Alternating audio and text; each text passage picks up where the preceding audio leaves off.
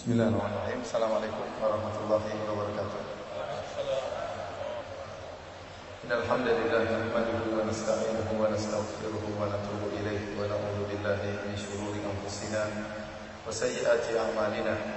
May yahdihillahu fala mudilla lahu wa may yudlil fala hadiya lahu.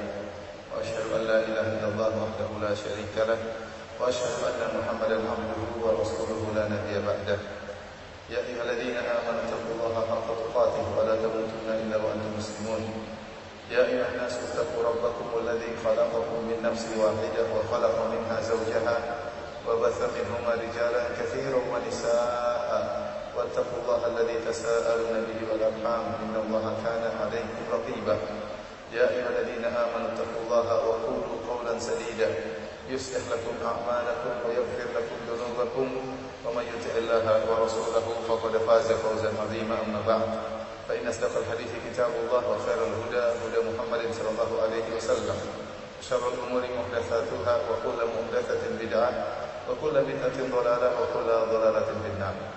Para hadirin dan hadirat, Bapak-bapak dan Ibu yang dimuliakan oleh Allah Subhanahu wa taala.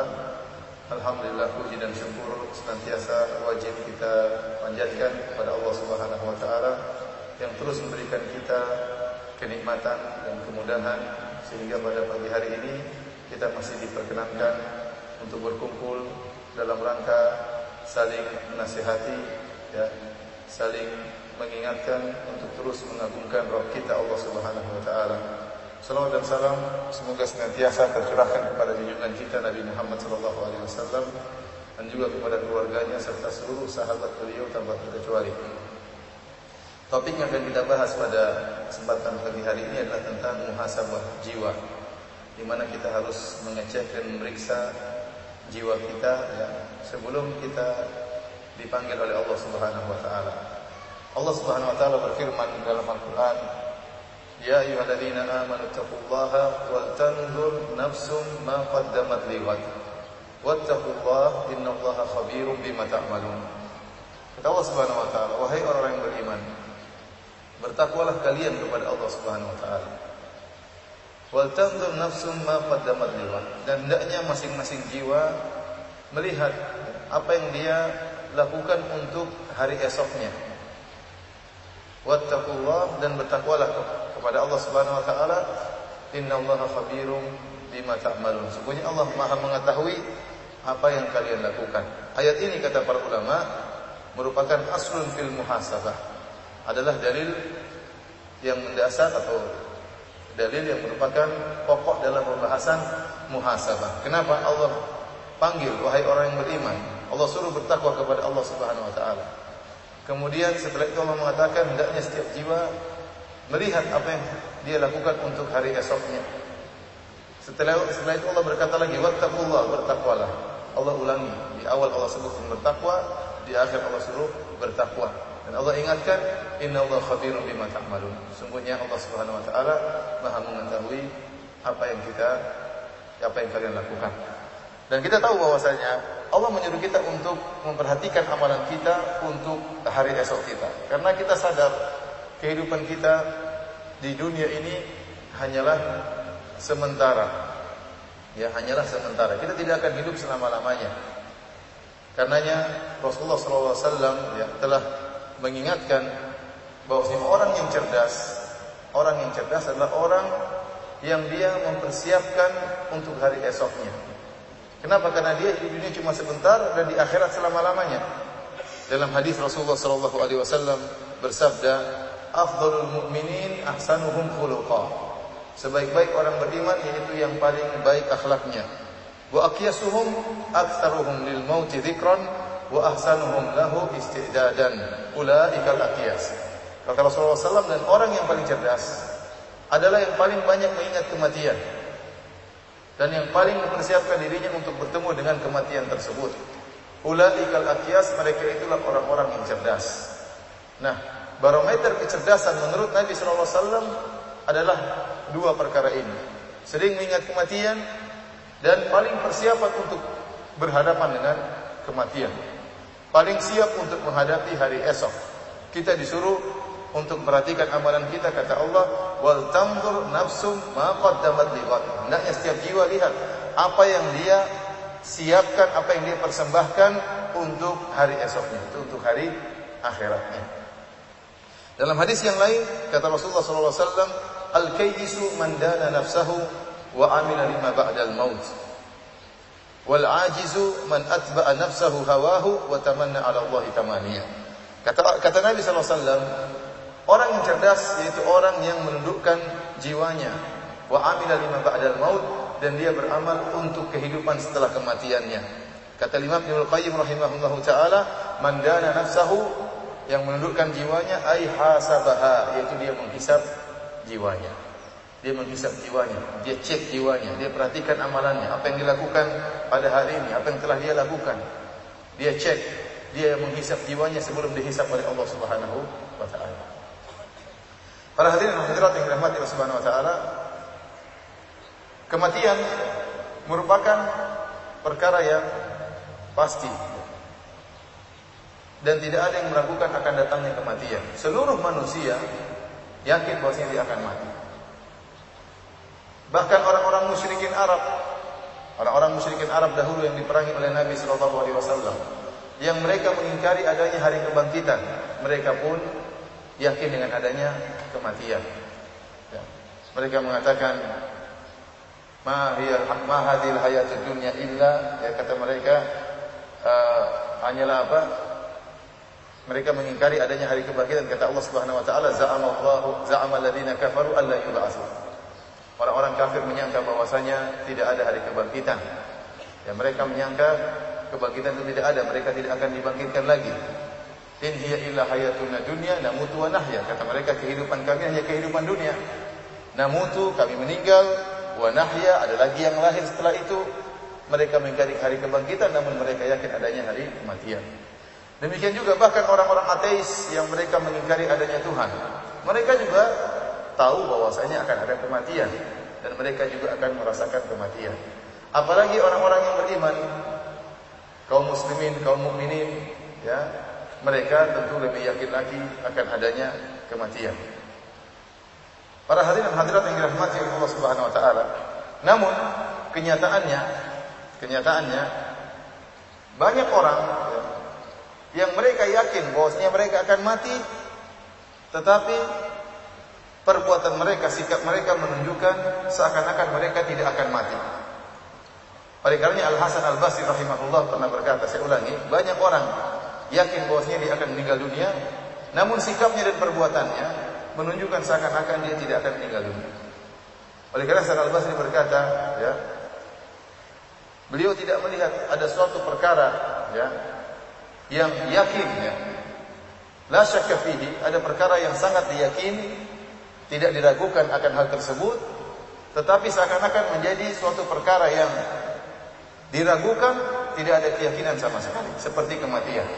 Kata beliau, aku tidak pernah melihat suatu perkara yang yakin, yang tidak ada keraguan tentangnya. Tetapi jadilah dia seperti perkara yang diragukan, tidak ada keyakinan sama sekali, seperti kematian. Maksudnya apa?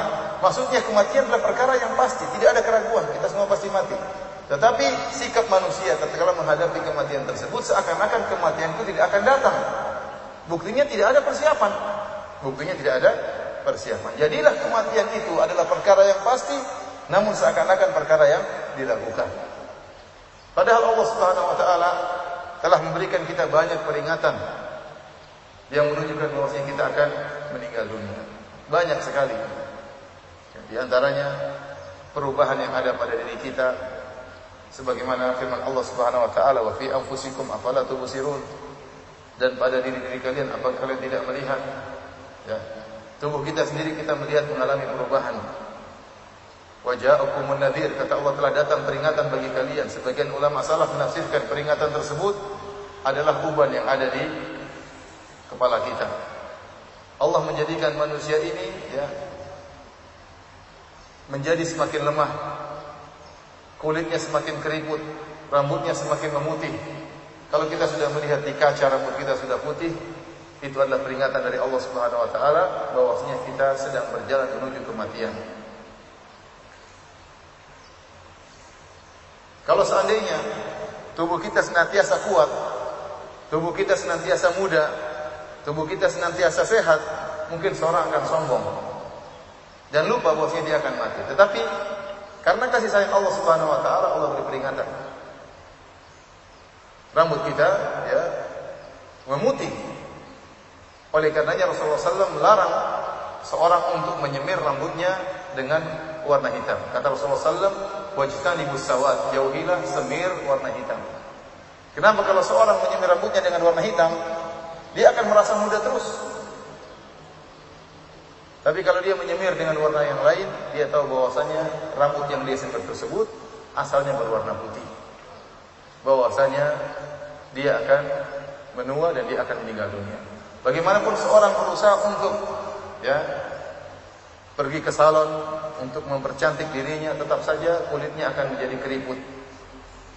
Ya. Kemudian tubuhnya akan melemah. Kita kita lihat sebagian orang tangannya gemetar, sudah tidak bisa normal lagi memegang. Kita lihat sebagian orang mulai berjalan dengan tongkat. Ini semua tanda-tanda bahwasanya betapapun kau sombong dan angkuh, pasti kau akan mencapai suatu titik namanya titik kematian. Kita semua sedang mengantri, sedang masuk dalam antrian. Antrian menuju titik poin yang sama, yaitu bertemu dengan Allah Subhanahu wa taala. Tidak ada seorang pun dari kita yang keluar dari antrian tersebut. Semua berada dalam antrian tersebut. Hanya saja kita tidak tahu siapa di depan kita, siapa di belakang kita. Tapi kalau kita sama-sama ngantri, kita semua yakin kita sama-sama dalam antrian tersebut menuju titik bertemu dengan Allah Subhanahu wa taala. Oleh karenanya para salaf telah mengingatkan akan hal ini. Di antara perkataan para salaf, perkataan Hasan al-Basri, beliau berkata, "Innama anta ayyam, fa idza dhahaba ba'dhuha dhahaba ba'dhuka." Kata dia, "Wahai anak Adam, semuanya engkau itu adalah hari-hari. Jika telah pergi sebagian hari, maka telah pergi sebagian dirimu. Engkau adalah ibarat dari umur. Semakin hari melewati dirimu, semakin kau melalui hari-hari, maka semakin kau mendekat kepada Allah Subhanahu wa taala. Semakin kau mendekat kepada Allah Subhanahu wa taala. Kemudian juga perkataan Ali bin Abi Thalib radhiyallahu taala anhu. Beliau berkata, "Ala inna dunya qad irtahalat mudbiratan wal akhiratu muqbilatan." Ketahuilah bahwasanya dunia telah pergi semakin menjauh dan akhirat semakin datang mendekat. Walikulli wahidin minhuma banun dan masing-masing ada pengikutnya. Fakunu min abna'il akhirah wa la takunu min abna'id dunya. Jadilah kalian sebagai pengikut akhirat dan janganlah kalian menjadi pengikut dunia. Al yauma amalun bila hisab wa ghadan hisabun bila amal. Hari ini yang kita bisa beramal dengan sebanyak-banyaknya dan tidak ada hisab. Namun esok hari yang ada cuma hisab tidak bisa lagi beramal. Tidak bisa lagi beramal. Nah, setiap hari kita semakin meninggalkan dunia menuju akhirat. Akhirat semakin maju ke arah kita dan kita semakin jauh meninggalkan dunia.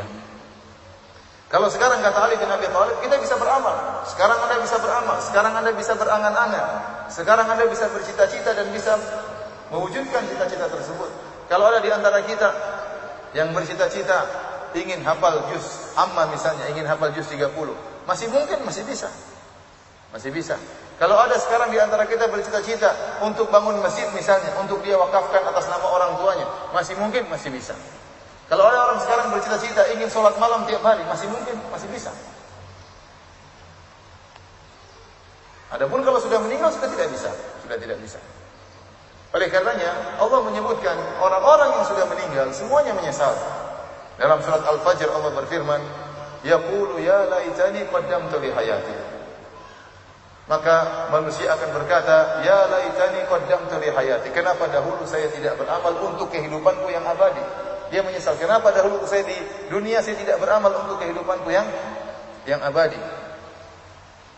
Penyesalan tersebut diungkapkan oleh semua manusia, baik orang kafir maupun orang mukmin. Orang kafir jelas menyesal. Menyesal bahwasanya di hadapan dia sekarang ada neraka jahanam dan dia akan dilemparkan dalam neraka jahanam. Dia menyesal kenapa dahulu tidak beriman. Para pelaku maksiat juga menyesal kenapa dahulu mereka bermaksiat kepada Allah Subhanahu wa taala. Bahkan orang-orang beriman juga menyesal kenapa dahulu dia kurang ibadahnya.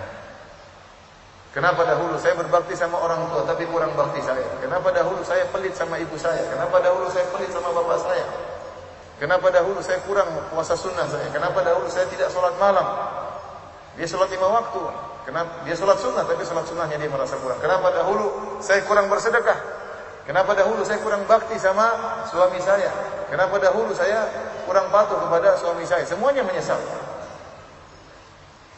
Nah sekarang amalun bila hisab. Sekarang kita masih bisa beramal. Masih bisa perbaiki diri. Tidak ada hisab. Tidak ada yang hisab kita sekarang. Nanti kalau kita sudah meninggal, yang ada hisab sudah tidak bisa ber, beramal lagi. Sudah tidak bisa beramal lagi. Karenanya para hadirin dan hadirat yang dirahmati oleh Allah Subhanahu wa taala, kita harus sadar bahwasanya kehidupan kita ini hanyalah sementara. Maka kita harus mempersiapkan diri kita untuk bertemu dengan kehidupan kita yang sesungguhnya, kehidupan setelah kematian. Oleh karena Allah mengatakan, ya, Wa inna daral akhirata lahiyal hayawan. Sesungguhnya kehidupan akhirat itulah kehidupan yang abadi yang sesungguhnya. Kehidupan sekarang kehidupan yang semu. Kapan kehidupan Anda sungguhnya mulai? Tatkala Anda meninggal itulah mulai kehidupan yang sungguhnya. Sekarang hanya kehidupan apa? Kehidupan yang yang semu yang ber, berjalan begitu cepat tidak lama untuk mengantarkan kita kepada kehidupan yang yang abadi. Dan kita sadar para hadirin hadirat yang dirahmati oleh Allah Subhanahu wa taala Ya umur kita tidaklah panjang. Ini sering saya ingatkan dalam pengajian-pengajian saya. Rasulullah SAW telah bersabda, "A'maru ummati baina sittina ila sab'in wa aqallu man ya, wa aqalla man yajuzu dzalik." Kata Rasulullah SAW, umur umatku antara 60 sampai 70. Hanya sedikit yang melampaui 70. Ini kenyataan. Kebanyakan kita mendengar orang meninggal dunia di atas umur 6 60 tahun. Hanya jarang-jarang yang umurnya lewat dari 70 tahun. Memang ada, tapi jarang. Coba yang hadirin yang umur di atas 60 coba angkat tangan. Satu, dua, tiga, empat. Sedikit. Siap-siap. Siap-siap. Yang di atas 70 coba angkat tangan. Ibu-ibu ada yang di atas 70? Bapak-bapak ada yang di atas 70? Ada tidak? Masa 70 berapa? 70 pas. Waduh. Berapa? 77. Masya Allah. Sudah bonus 7 tahun Pak. Tidak selamanya ada bonus. Semoga ditambah umurnya disertai dengan ibadah kepada Allah Subhanahu wa taala. Namun yang jadi masalah kematian tidak disyaratkan harus tua. Iya, ada ada dalil bahwasanya kalau mati harus tua. Tidak ada dalilnya. Banyak orang yang meninggal dalam usia muda. Bahkan kita tahu banyak anak kecil yang meninggal dunia. Bahkan kita tahu ada bayi dalam janin sudah meninggal dunia. Sudah ada ruhnya, sudah ada gerakannya, belum keluar dari mulut ibunya sudah meninggal dunia. Maka tidak disyaratkan kematian harus tua. Kata seorang penyair, "Wa kam min fatan amsa wa asbaha dhahikan wa qad udkhilat ajsaduhum dhulmatal qabri." Betapa banyak pemuda yang di pagi hari masih tertawa dan di sore hari masih tertawa, tiba-tiba di malam hari jasad mereka dimasukkan dalam liang lahat. Demikian juga kematian tidak disyaratkan harus sakit terlebih dahulu. Banyak orang yang meninggal tanpa didahului dengan sakit. Tiba-tiba tiba-tiba meninggal tanpa didahului sakit. Mereka seorang penyair berkata, Wa kam min sahihin mata min ghairi illatin. Betapa banyak orang yang sehat walafiat tiba-tiba meninggal tanpa didahului dengan sakit. Betapa sering seorang keluar dari rumahnya tidak terbetik dalam benaknya dia akan meninggal dunia. Meskipun satu persen tidak terbetik dalam benaknya dia akan meninggal dunia. Tiba-tiba Allah mencabut nyawanya. Tiba-tiba. Dan kita tahu sebab-sebab kematian banyak. Kata seorang penyair, "Ta'addadatil asbabu wal mautu wahid." Sebab-sebab kematian banyak, semuanya mengantarkan kepada satu tujuan itu kematian. Ada orang keluar, tahu-tahu ketabrak mobil. Ada orang naik pesawat, tahu-tahu pesawatnya meledak. Ada orang naik helikopter, tahu-tahu helikopternya jatuh. Ada orang duduk tiba-tiba meninggal dunia. Dan cerita-cerita seperti ini sangatlah banyak. Dia sendiri tidak menunggu dia akan meninggal dunia. Saya punya teman, saya punya kawan dari Madinah Ya, dia mau ke Indonesia tidak jadi. Kenapa? Karena bibinya sakit. Dia batalkan tiketnya ke, ke Indonesia, ke Jakarta. Akhirnya dia pun tidak jadi berangkat. Malam harinya dia pun menyolatkan bibiknya di Masjid Nabawi, kemudian dia ikut menguburkan bibiknya di kuburan Baki. Subuhnya dia yang disolatkan. Subuhnya dia yang disolatkan, teman saya. Artinya perkara begitu mudah. Begitu cepat ya. kematian datang dengan tiba-tiba. Oleh karenanya para hadirin dan hadirat yang dirahmati oleh Subhanahu wa taala, seorang berusaha ya, berusaha untuk mempersiapkan dirinya untuk hari akhiratnya wal tandur nafsu ma qaddamat li Hendaknya setiap jiwa melihat apa yang dia persembahkan untuk kehidupan hari akhirat. Kehidupan sekarang semu. Saya dan Anda semuanya akan meninggal dunia. Jadi masalah bagaimana kehidupan kita yang hakiki, kampung akhirat kita yang sungguhnya. Sudahkah kita persiapkan untuk kampung akhirat kita, untuk kehidupan kita yang abadi. Dan ingatlah bahwasanya kesuksesan yang sungguhnya adalah sukses di akhirat. Kesuksesan yang sungguhnya adalah sukses di akhirat dan kerugian yang sungguhnya adalah kerugian di akhirat. Qul innal khasirina alladziina khasiru anfusahum wa ahlihim yaumal qiyamah. Ala dzalika huwal khusranul mubin. Kata Allah Subhanahu wa taala katakanlah bahwasanya kerugian yang sungguhnya adalah orang-orang yang merugi di akhirat kelak. Kata Allah, "Ala dzalika huwal khusranul mubin." Itulah kerugian yang nyata. Percuma Anda di dunia sukses. Anda punya rumah dua, Anda punya mobil 100 misalnya. Anda punya pakaian yang necis, Anda punya punya pembantu yang banyak, pekerja yang banyak, tapi di akhirat tidak sukses percuma. Itu semua akan Anda tinggalkan. Rumah Anda tidak akan Anda bawa dalam kuburan. Harta Anda tidak akan Anda bawa dalam kuburan. ATM Anda akan ditinggal, tidak akan Anda bawa. Antum sekarang lihat kalau ke kuburan, coba lihat ke kuburan. Makanya Rasulullah SAW suruh kita ziarah kubur. Lihat di bawah kuburan tersebut berbagai macam model manusia di bawah kuburan tersebut. Semua sekarang sama di bawah kuburan. Ada yang bekas pejabat, ada yang bekas ya mungkin bos. Tidak ada harta yang mereka bawa. Mereka semua sekarang di bawah tanah dan mereka sekarang semua sama, seluruh jabatan mereka mereka tanggalkan, seluruh pangkat mereka mereka tanggalkan, yang ada cuma mereka dan amal soleh mereka. Amal mereka akan menemani mereka. Oleh karenanya para hadirin, saya ingatkan kesuksesan yang sesungguhnya adalah kesuksesan di akhirat. Kalau anda bisa sukses dunia dan akhirat, maka top, bagus. Tapi kalau anda nggak bisa sukses dua-duanya, maka sukseslah di akhirat. Jangan sampai sebaliknya anda sukses di dunia, ternyata anda rugi di, di akhirat.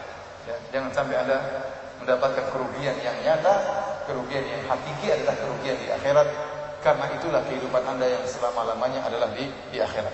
Para hadirin hadirat yang dirahmati oleh Subhanahu wa taala, dari sini kita sadar akan pentingnya pembahasan tentang muhasabah. Ulama menjelaskan bahwasanya muhasabah ya adalah langkah awal agar kita memperbaiki diri kita. Dan sebagian ulama seperti Ibnu Qayyim rahimahullah berkata, meninggalkan muhasabah itu di antara sebab kenapa kita mudah bermaksiat kepada Allah Subhanahu wa taala. Karena kita tidak muhasabah, tidak mengecek jiwa kita, tidak menghitung-hitung amal kita, tidak menghitung-hitung maksiat yang kita lakukan sehingga kita berjalan terus menjalani hari-hari dengan tidak tidak ada kepedulian sehingga mudah bagi kita terjerumus dalam kemaksiatan. Kata Imam Ibnu Qayyim rahimahullah dalam kitabnya Ighathatul Lahfan. Kata beliau, "Wa tarkul muhasabati was wastirsalu wa tashilul umuri wa tamshiyatuha. Fa inna hadha ya'ulu bihi ila al-halak wa hadhihi halu ahli al-ghurur. Meninggalkan muhasabah dan membiarkan perkara berjalan begitu saja menggampangkan urusan kata Ibnu Qayyim meninggalkan muhasabah meninggalkan muhasabah tidak menghisap jiwanya dan menggampangkan permasalahan fa inna hadza ya'ulu bihi ila al-halak hal ini akan mengantarkan orang tersebut kepada kebinasaan dan inilah kondisi orang-orang yang terpedaya. Yukmidu ainaihi anil awaiq awaqibi wa yumashil hal. Dia ya tidak memandang kepada bagaimana kesudahan yang dia pandang adalah yang hadir sekarang. Padahal Allah mengatakan wal tanzur nafsu ma qaddamat libat. Seorang harus melihat ke belakang, ke masa depannya. Jangan cuma lihat yang ada di hadapan dia. Orang ini dia cuek, dia tidak perlu dengan hari akhirat. Dan dia menggampangkan segala urusan. Akhirnya dia mudah terjerumus dalam kemaksiatan. Kemudian kata Ibnu Qayyim rahimahullah, "Wa yattakilu 'alal afli." Dia melakukan kemaksiatan, dia dia bersandar bahwasanya Allah Maha Pengampun. Fayuhmilu muhasabata nafsihi wa nadhar fil aqibah. Sehingga dia akhirnya melalaikan untuk muhasabah jiwanya, tidak pernah dia muhasabah. Tidak pernah sehari dia duduk merenungkan tentang amal dia. Tidak pernah dia duduk sehari pun untuk merenungkan tentang maksiat-maksiat yang dia pernah lakukan. Dia tidak pernah menghitung-hitung. Karena dia tidak pernah menghitung-hitung maksiat yang pernah dia lakukan, maka dia merasa maksiat dia masih sedikit. Dan dia terus berjalan di alam kemaksiatan. Ada seorang salah telah mencapai umur sekitar 60 tahun lebih. Kemudian dia merenungkan, dia berkata, saya sudah mencapai umur 60 tahun. Berarti umur saya sudah sekitar 20 ribu hari lebih. 20 ribu hari. Seandainya setiap hari saya bermaksiat kepada Allah satu maksiat, berarti kalau saya meninggal pada umur 60, saya akan berhadapan dengan Allah dengan membawa 20 ribu maksiat. Ini kalau sehari dia apa? Satu maksiat. Bagaimana kalau satu hari 700 maksiat? Coba antum coba antum mulai muhasabah. Hari ini hari ini saya maksiat berapa kali? Nah, kalau orang tidak pernah muhasabah, dia tidak pernah tahu ya berapa banyak dosa yang pernah dia lakukan sehingga dia pun terus melakukan maksiat dia tidak peduli kata Ibnu Qayyim rahimahullahu taala wa idza fa'ala dzalika sahula alaihi muwafaq muwaqa'atu dhunubi wa anisa biha wa asra alaihi fitamuha dan jika dia meninggalkan muhasabah menggampangkan urusan bersandar kepada Allah Maha Pengampun maka akhirnya mudah bagi dia, mudah bagi dia untuk terjerumus dalam dosa-dosa. Dan dia merasa tentram dengan dosa-dosa tersebut dan sulit bagi dia untuk melepaskan dosa-dosa yang dia lakukan. Dan beliau berkata, "Walau hadarahu rusydahu la alima anna al-himyata ashalu min al-fitam." Seandainya dia sadar, ya, maka dia tahu bahwasanya pencegahan lebih mudah daripada untuk ya memperbaiki. Oleh karena seorang terkala muhasabah dirinya, muhasabah jiwanya, mudah bagi dia untuk meninggalkan maksiat. Kalau tidak pernah muhasabah terjerumus dalam maksiat, susah bagi dia untuk meninggalkan kemaksiatan tersebut. Kemudian Ibnu Qayyim rahimahullah taala ya, juga menyebutkan beberapa perkataan salaf tentang muhasabah. Di antaranya apa yang disebutkan oleh Al-Imam Ahmad dari Wahab rahimahullah taala. Beliau berkata, "Maktubun fi, fi hikmati Ali Daud telah tertulis dalam hikmah-hikmah Alu Daud hakun alal aqil alla yaghfila an arba'i sa'at wajib bagi seorang yang berakal agar tidak terlalaikan dari empat waktu orang yang berakal jangan sampai lalai dari empat waktu apa empat waktu tersebut sa'atun yunaji fiha rabbahu dia harus memiliki waktu di mana dia bermunajat kepada Rabbnya harus ada waktu dia meninggalkan seluruh dunia dia meninggalkan istrinya, meninggalkan anak-anaknya, ada waktu di satu hari tersebut dia bermunajat kepada Rabbnya. Seperti sholat-sholat sunnah. Seperti di sepertiga malam yang terakhir, tatkala istrinya tidur, tatkala anak-anak yang tidur. Maka dia punya waktu untuk bermunajat kepada Rabbnya. Ini waktu yang yang pertama. Wasa'atun yuhasabu yuhasibu fiha nafsahu. Dan harus ada satu waktu dia menghisap jiwanya. Sampai-sampai para ulama di antaranya Syekhul Islam Taimiyah mengatakan seorang mukmin harus menyisikan waktu dalam seharinya untuk menghisap jiwanya. Ini akan berpengaruh dalam amalan dia. Saya tidak suruh anda menghisap jiwa satu jam tidak, ya. Mengurangi waktu kantor anda enggak ya. Saya cuma minta lima menit saja. Lima menit saja. Tidak usah lima menit, tiga menit saja. Pilih waktu yang tepat. Waktu sore hari, atau di pagi hari pada subuh atau paling bagus misalnya sebelum tidur atau paling bagus tatkala menjelang subuh di waktu sahur. Pikirkan hari ini tadi apa yang saya lakukan. Ini muhasabah namanya. Hari ini apa yang saya kerjakan selama ini? Hari ini apa? Saya sudah gibah berapa orang? Sudah berapa orang saya rendahkan? Bagaimana sikap saya dengan istri saya? Apakah saya menyakiti hati istri saya? Yang wanita pun demikian. Apakah hari ini saya membentak suami saya? Apakah hari ini saya ngerumpi orang lain? Apakah hari ini saya memandang perkara yang haram? Berapa orang wanita yang saya lihat? Yang saya lihat secara langsung, yang saya lihat melalui Facebook, melalui WhatsApp, melalui internet, ini perlu dihisap. Kalau Anda nggak menghisap jiwa Anda, maka Anda akan mudah melakukan apa? Maksiat. Tapi kalau Anda menghisap jiwa Anda, ada kesempatan beristighfar. Astagfirullah, astagfirullah, astagfirullah. Cari kesempatan. Harus ada waktu untuk hisap diri kita. Ini sunnah yang tidak dikerjakan. Padahal ini merupakan wasiat para salaf. Harus ada waktu kita menghisap diri diri kita. Kemudian wasa'atun yakhlu fiha ma'a ikhwanihi yukhbirunahu wa ya'ibu wa ya'ibunahu wa yusaddiqunahu an nafsihi. Kemudian ada harus ada ada satu saat yang kita bersama teman-teman kita. Tapi teman-teman yang baik, teman-teman yang mau nasihat kita. Bukan teman-teman yang kemudian kita hanya ngalur ngidur pembicaraan kita, teman-teman yang tidak pernah mengingatkan kita akan akhirat, tapi kita ingin punya teman-teman yang jujur, teman-teman yang baik, teman-teman kalau kita punya kesalahan dia tegur, itu teman-teman yang baik. Teman-teman yang yang baik. Saya punya teman ya. Alhamdulillah menasihati saya. Ya kemarin hari apa kemarin? Kemarin hari apa? Udah lupa ya. kemarin hari Ahad. Hari Sabtu. Malam Sabtu ya. Saya ketemu dengan teman saya. Teman saya itu seorang dokter. Teman saya seorang dokter. Alhamdulillah dia baik datang ke rumah sering mengobati saya, mengobati ibu saya, mengobati kakak saya, mengobati adik saya, mengobati anak saya, mengobati istri saya. Cap gratis, alhamdulillah. Saya sudah lama, dua minggu, tiga minggu kaki saya nggak sembuh sembuh. Saya telepon dok, minta obat dok. Pada dokter tersebut waktu ditelepon, Ustaz, saya juga kemarin sakit kayak Ustaz. Tapi saya sudah bertobat kepada Allah, makanya saya sembuh. Dalam hati terus saya nggak bertobat dalam hati. Kata saya ini teman yang baik. Datanglah dia memeriksa saya, saya ke rumah. Itu dia periksa, dia periksa kaki saya. Dia bilang Ustaz, sekarang udah sembuh ya Alhamdulillah. Mungkin sudah bertobat kan.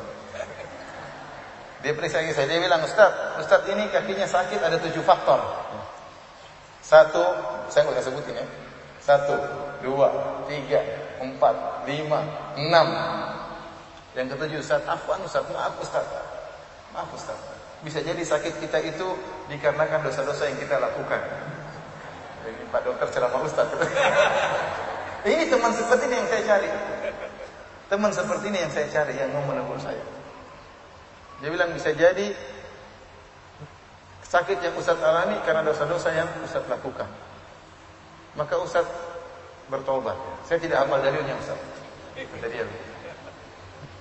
Terus saya akhirnya dia ngomong, saya lama-lama saya Ustaz, saya bilang dok, nanti ada Jumat dokter khutbah Jumat ya, kayaknya dokter bisa ceramah. Tapi kita butuh teman seperti itu yang negur kita. Sungguh celaka kalau seorang tidak ada yang negur. Dia sudah mencapai pada tingkatan kesombongan, keangkuhan. Orang yang menegur dia nggak enak. Ini orang yang binasa seperti itu. Sehingga apa? Jika dia terjerumus dalam kemaksiatan, nggak ada yang berani tegur. Kalau dia terjerumus dalam kezaliman, nggak ada yang berani tegur. Ini orang binasa seperti ini. Kita ingin kita punya teman-teman yang mau menegur kita, sahabat-sahabat yang sejati, yang mau menegur kita dengan cara yang yang baik. Dokter tadi baik. Dia bilang, maaf ya Ustaz, maaf dengan cara yang halus. Dengan cara yang halus dia sampaikan, maaf Ustaz. Bisa jadi sakit Ustaz ini karena apa? Karena dosa-dosa Ustaz. Ya, siapa yang terlepas dari, dari dosa? Kita butuh teman-teman seperti ini. Kemudian para hadirin yang dirahmati oleh Allah Subhanahu wa taala, yang terakhir kata beliau, wasaatun yakhla yakhla yakhla atau yakhla fiha baina nafsihi wa baina ladzatiha fima yahillu wa yujmil. Kata dia, kata salaf ini bahwasanya dan ada satu saat kita bolehlah kita bersenang-senang makan dengan makan yang lezat tetapi dengan perkara yang halal. Jadi ingat perlu kita ada waktu untuk muhasabah. Dan itu akan memberi faedah kepada kita.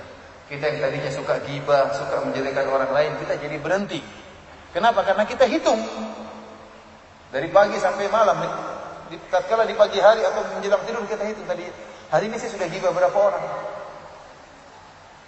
Fuh, ternyata banyak yang sudah kita gibah. Tadi saya sebutin si fulan, si fulan, si fulan. Ya. Ya ikhwan ya. Kalau seandainya Allah Subhanahu wa taala, kalau kita bertanya kepada diri kita, sekarang ini saya, saya suruh antum tanya pada diri antum. Sudah berapa orang yang pernah antum gibahi? Kita berbicara tentang dosa gibah. Dosa gibah Allah tegur dalam Al-Quran. Wala yaktab ba'dukum ba'dha. Janganlah sebagian sebagian kalian menggibah yang lain. Ya. Ayuhibbu ahadukum ayyakula lahma akhihi maitan fakarihtumuh. Apakah salah seorang kalian dari kalian suka untuk makan bangkai daging saudaranya? Tentu dia benci. Ghibah itu dosa besar. Ghibah itu dosa dosa besar. Nah, kalau saya tanya sama atau kita tanya kepada diri kita sendiri. Sudah berapa orang yang kita gibahi? Pasti kita lupa. Kenapa? Kita nggak pernah muhasabah. Kita nggak pernah muhasabah. Sejak antum, nggak usah saya bilang gibah sejak 20 tahun yang lalu. Saya bilang setahun ini saja berapa orang sudah kita gibah, kita udah lupa. Baru setahun. Orang-orangnya mungkin kita ingat sebagian, tapi tidak seluruh orang yang pernah kita gibah kita ingat.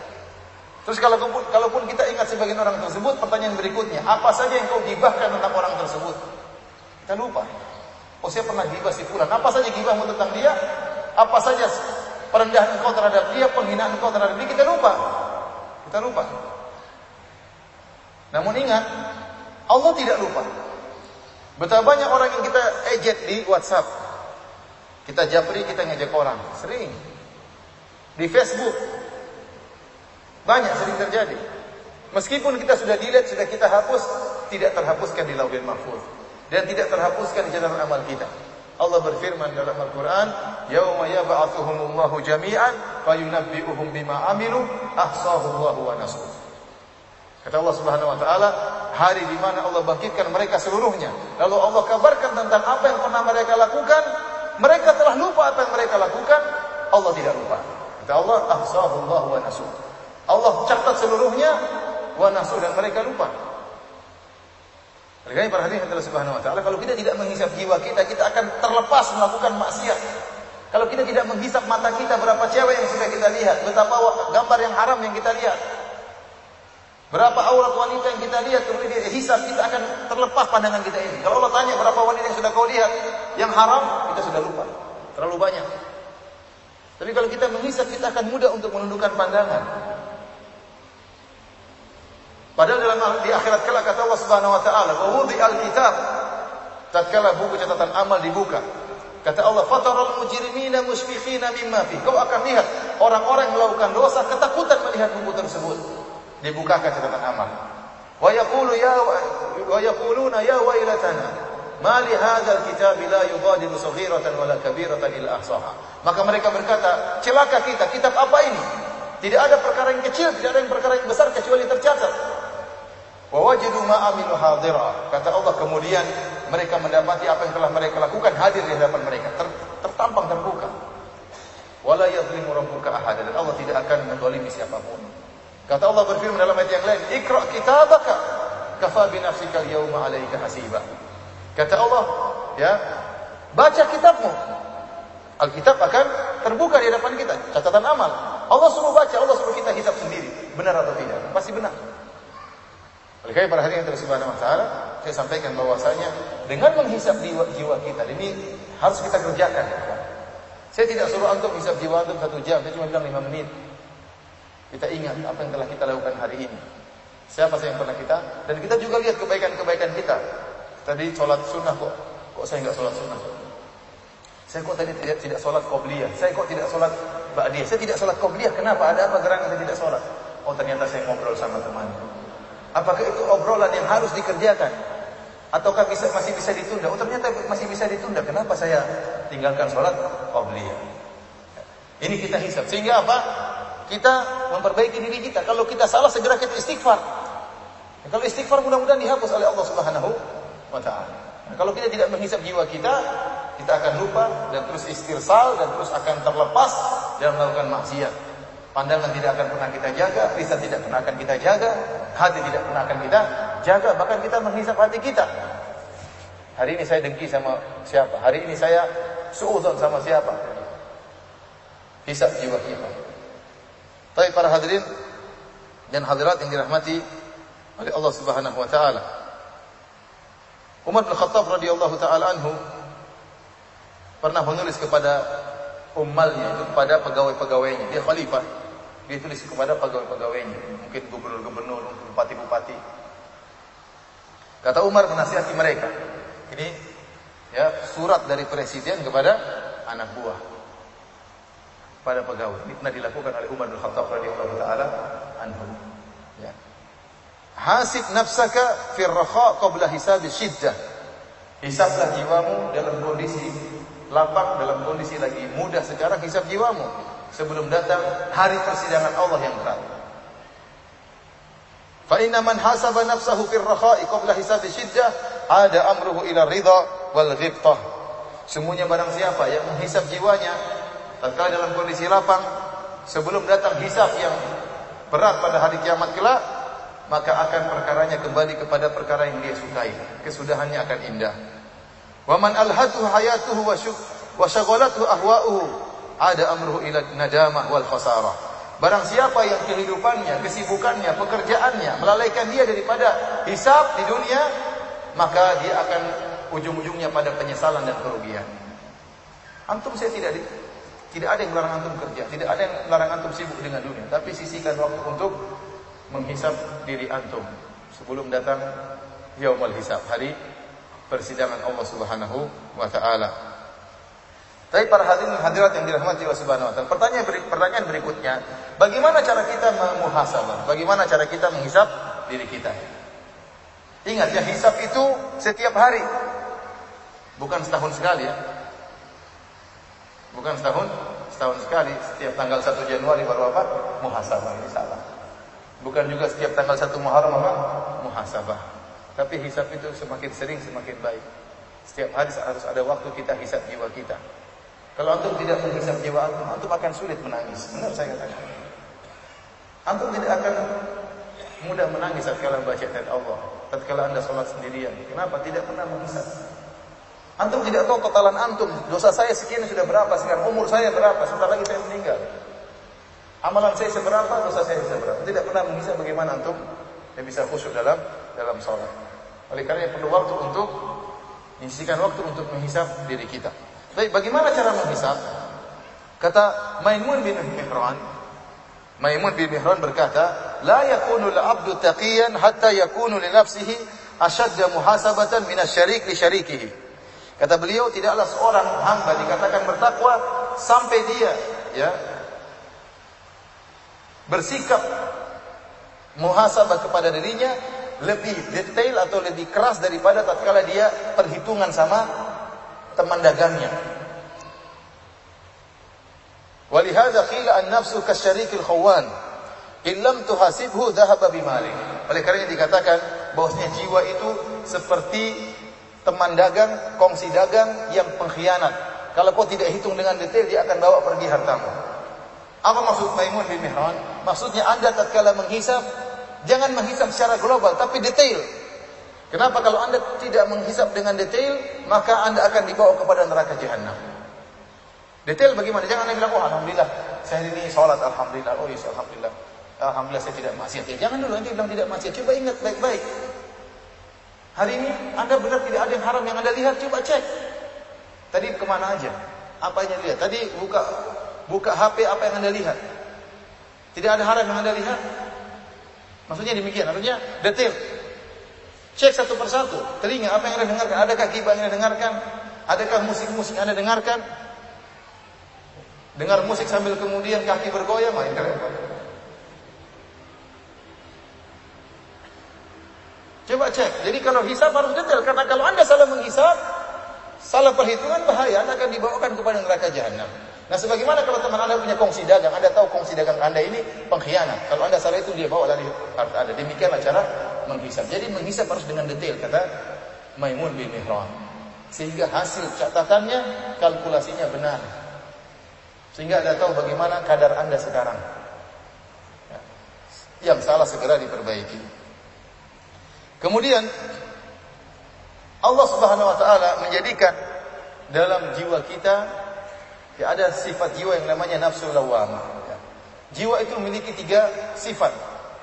Ada namanya inna nafsa la ammaratun bisu dalam surat Yusuf Allah sebutkan.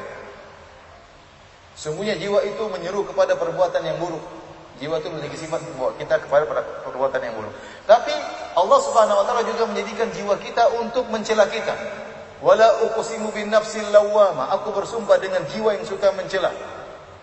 Maksudnya apa? Dan nanti yang ketiga adalah nafsul mutmainnah, jiwa yang tenang. Nah, dalam dalam jiwa kita ini bergulat tiga jiwa ini, tiga sifat ini, sifat jiwa.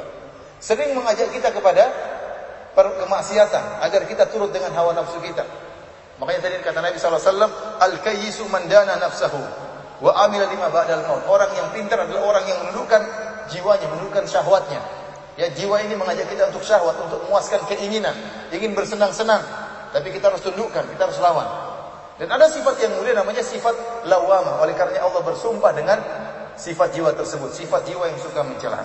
Mencela dalam keburukan dan mencela dalam kebaikan. Maksudnya gimana? Kalau kita melakukan keburukan, jiwa itu ada ketidaktenangan.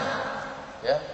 Makanya dalam hadis Rasulullah SAW menyatakan namanya masih itu mahaka fi itu yang mengganggu jiwamu. Kau tidak tenang. Dia celah. Kenapa kau lakukan demikian?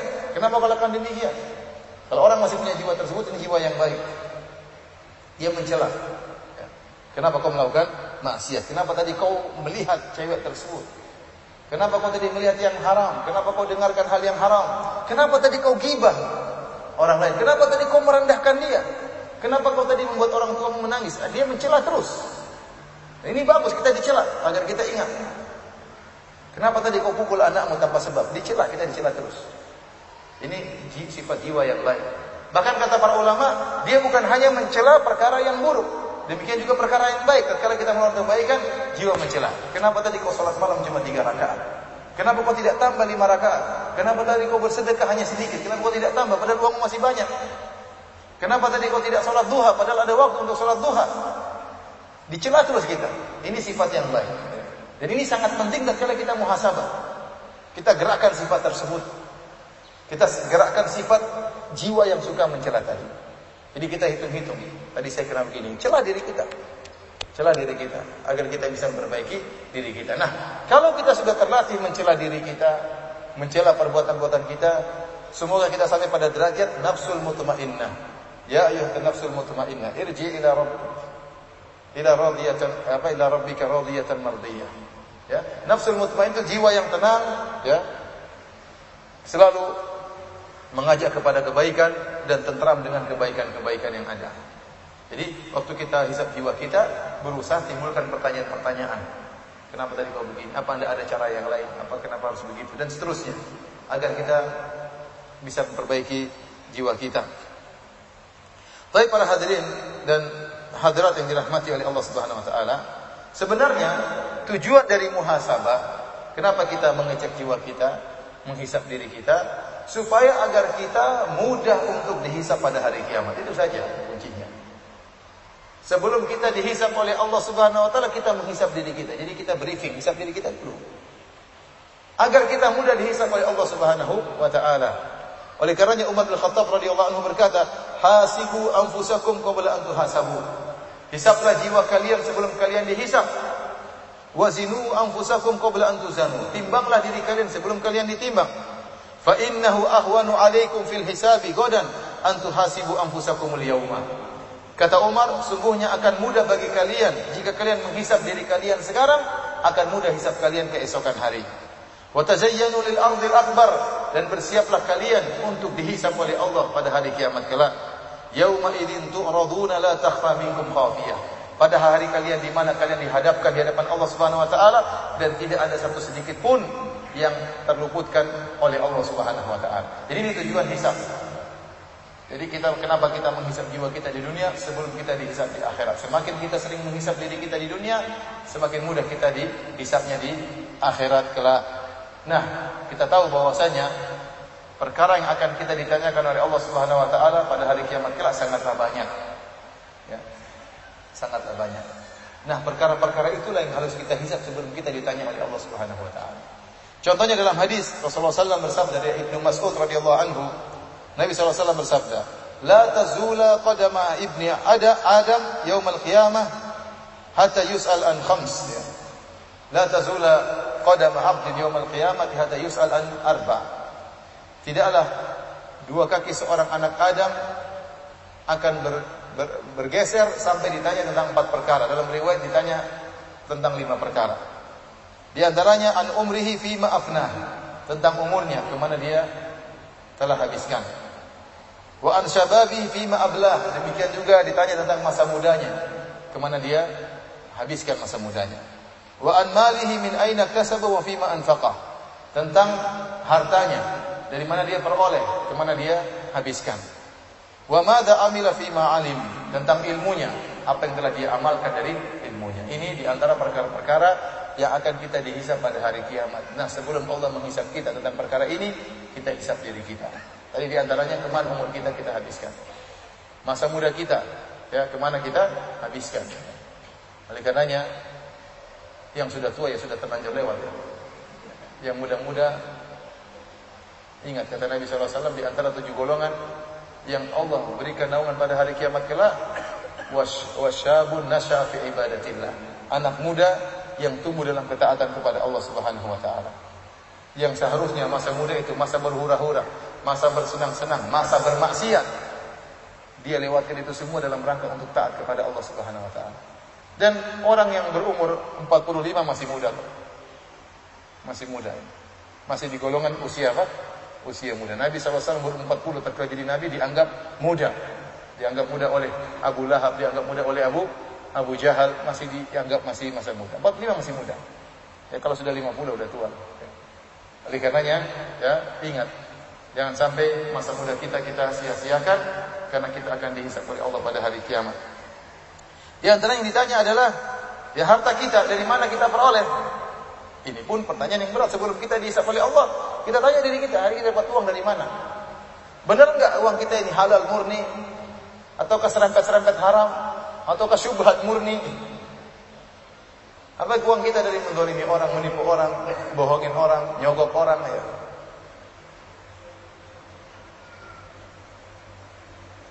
Saya bilang kalau ustaz saja harus menghisap dirinya, apalagi pedagang. Ya tidak. Kalau ustaz harus bertobat, apalagi para pembisnis. Jadi karena seorang menghisap dirinya. Terus uang yang dia dapatkan, pertanyaan berikutnya ke mana dia habiskan? Harus dia cek juga. Dia beli barang yang perlu atau tidak perlu, beli barang untuk dia banggakan, untuk dia sombongkan. Ini semua akan ditanya oleh Allah Subhanahu wa taala. Tsumma la tus'aluna yawma idzin 'anil na'im. Kata Allah, sungguh kalian akan ditanya pada hari kiamat kelak tentang nikmat yang kalian dapatkan. Sebenarnya akan diminta pertanggungjawaban oleh Allah Subhanahu wa taala. Hisab dirinya. Kemudian juga hisab tentang amal ilmu dia. Ilmu dia ini apa yang telah diamalkan. Ikut pengajian rajin, ilmunya bertambah. Tapi tetap saja pelit, ya, repot. Sudah ngaji bertahun-tahun. Ibu-ibu sudah ngaji bertahun-tahun. Tidak ada perubahan sikapnya sama suaminya. Tetap saja membangkang. Terus ilmunya ke mana selama ini ngaji? Sama laki-laki pun demikian. Ikhwan-ikhwan sudah ngaji lama. Tidak sayang sama istri. Malah suka marahin istri. Malah suka ngancam cerai istri. Ini bagaimana? Ilmunya ke mana? Jenggotnya panjangnya ke mana? Mbak benar ini akan ditanya kita oleh Allah pada hari kiamat. Anak-anak tidak kita perhatikan. Mana sholat sunnah kita? Mana sholat malam kita? Mana sedekah kita? Kita sudah sering mendengar pengajian, kita sering mendengar dari dalil. Kita akan ditanya oleh Allah Subhanahu wa taala. Ada yang bilang kalau gitu Ustaz kita nggak usah ngaji. Ditanya juga kenapa nggak ngaji nanti Emang nggak mau ngaji selamat? Nggak ngaji ditanya juga kenapa nggak ngaji? Sudah banyak pengajian tidak ngaji. Oleh karena perhatian Allah Subhanahu wa taala ya, ingat ini pertanyaan-pertanyaan yang akan kita ditanya oleh Allah pada hari kiamat. Maka tanyalah diri kita, hisaplah diri kita.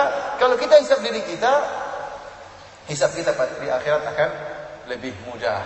Kalau kita nggak hisap diri kita sekarang, maka kita akan ya susah kesulitan pada hari kiamat kelak.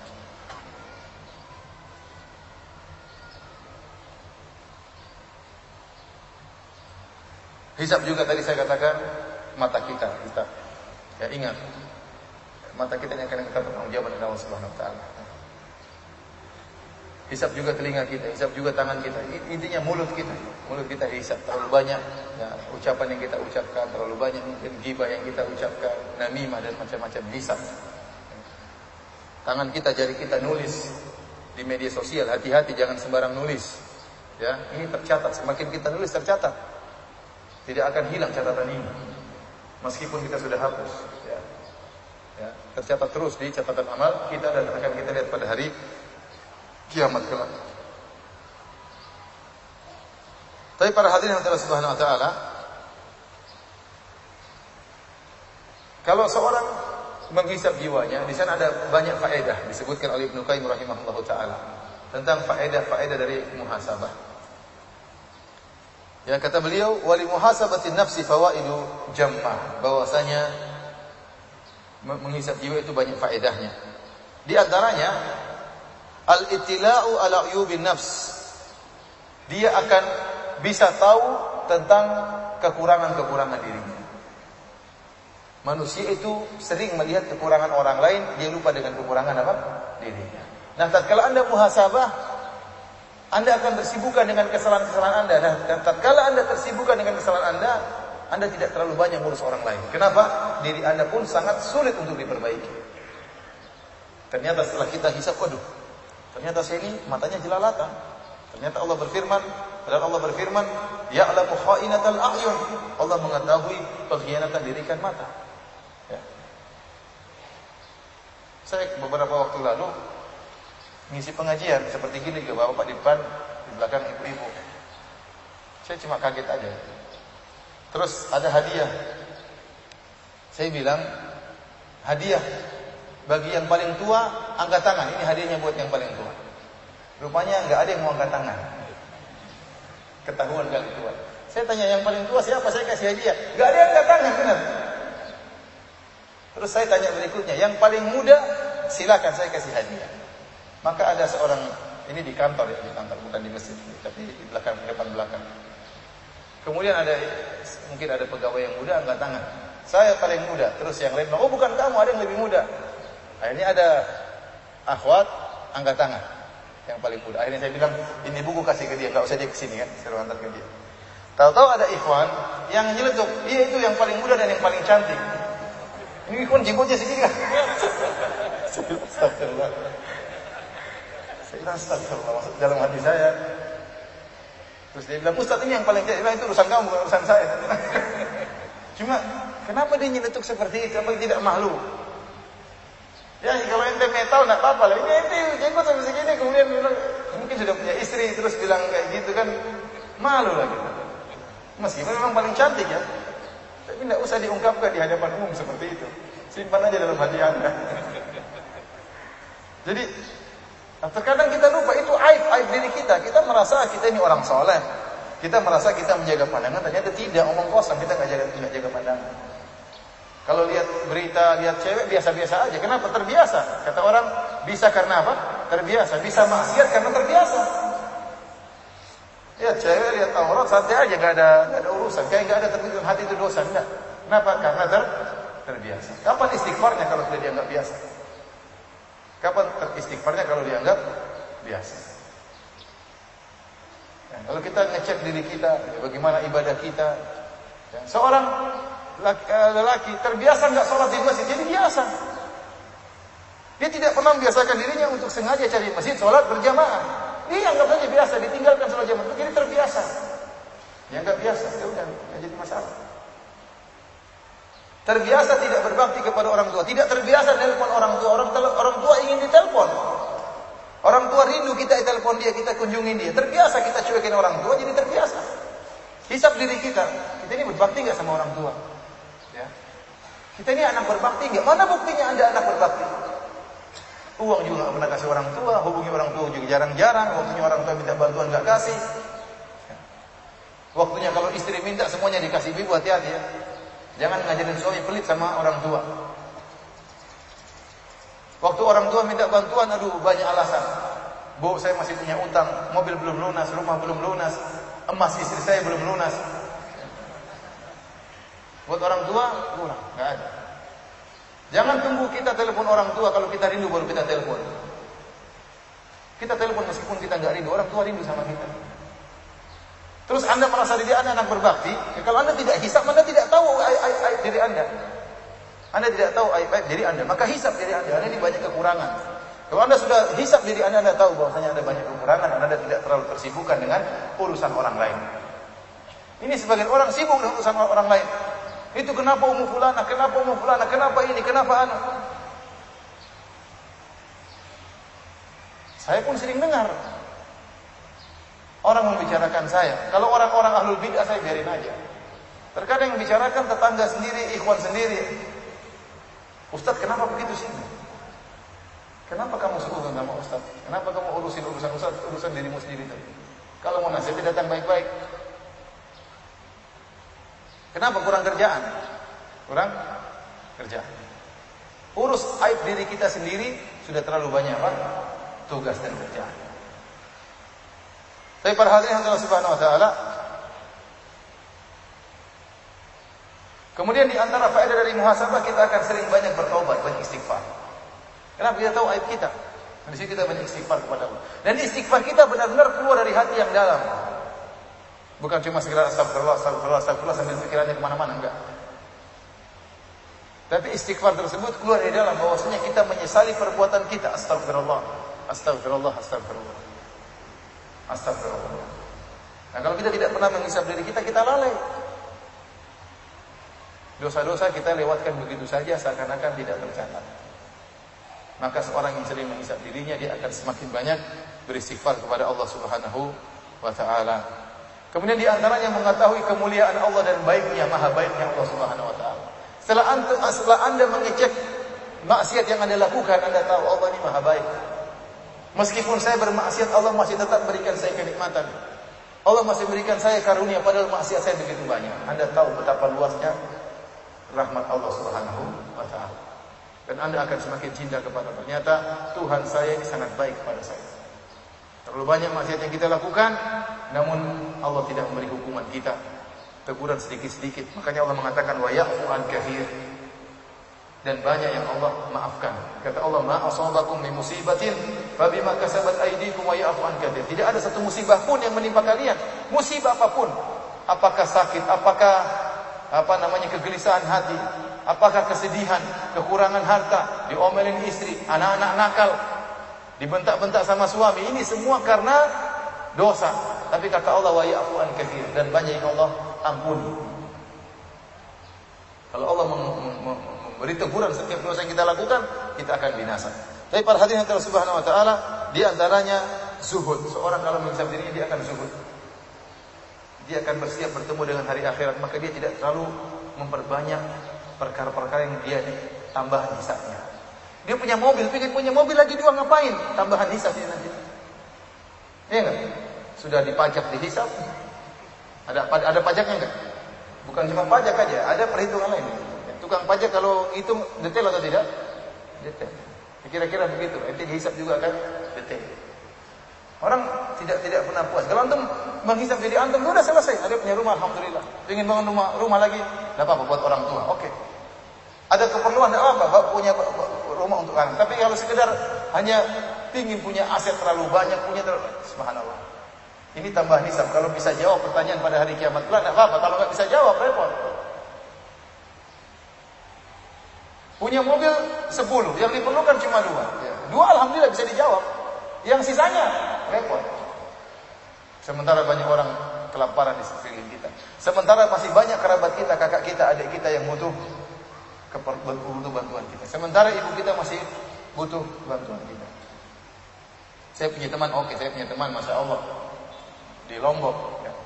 Sebelum dia punya rumah, dia bangunkan rumah buat ibunya. Rumahnya ibunya luas. Rumah dia sekarang lebih kecil daripada rumah ibunya. Ini hebat seperti ini. Kalau Allah tanya dia akan jawab dengan bangga, saya bangunkan rumah buat ibu saya. Bukan saya taruh kamar kecil buat apa? Ibu di kamar kecilin aja bu. Oleh karena orang yang orang yang menghisap dirinya, dia akan apa? Dia akan zuhud. Dia akan zuhud. Saya tidak melarang anda punya rumah bagus, jadi masalah. Rasulullah SAW mengatakan arba'atun min sa'adah di antara empat kebahagiaan baitun wasi, rumah yang luas itu kebahagiaan. Namun yang penting Anda bisa menjawab pertanyaan Allah Subhanahu wa taala. Karena orang sekarang punya duit bingung ngapain dia? Beli ini, beli ini, beli ini, beli ini. Padahal masih banyak. Kenapa dia nggak bangun masjid? Sedekah sana, sedekah ke sini. Ya dia dia hidup enak, dia hidup tenteram. Sedekah juga jalan. Sedekah juga juga jalan. Tapi para hadirin Allah Subhanahu wa taala.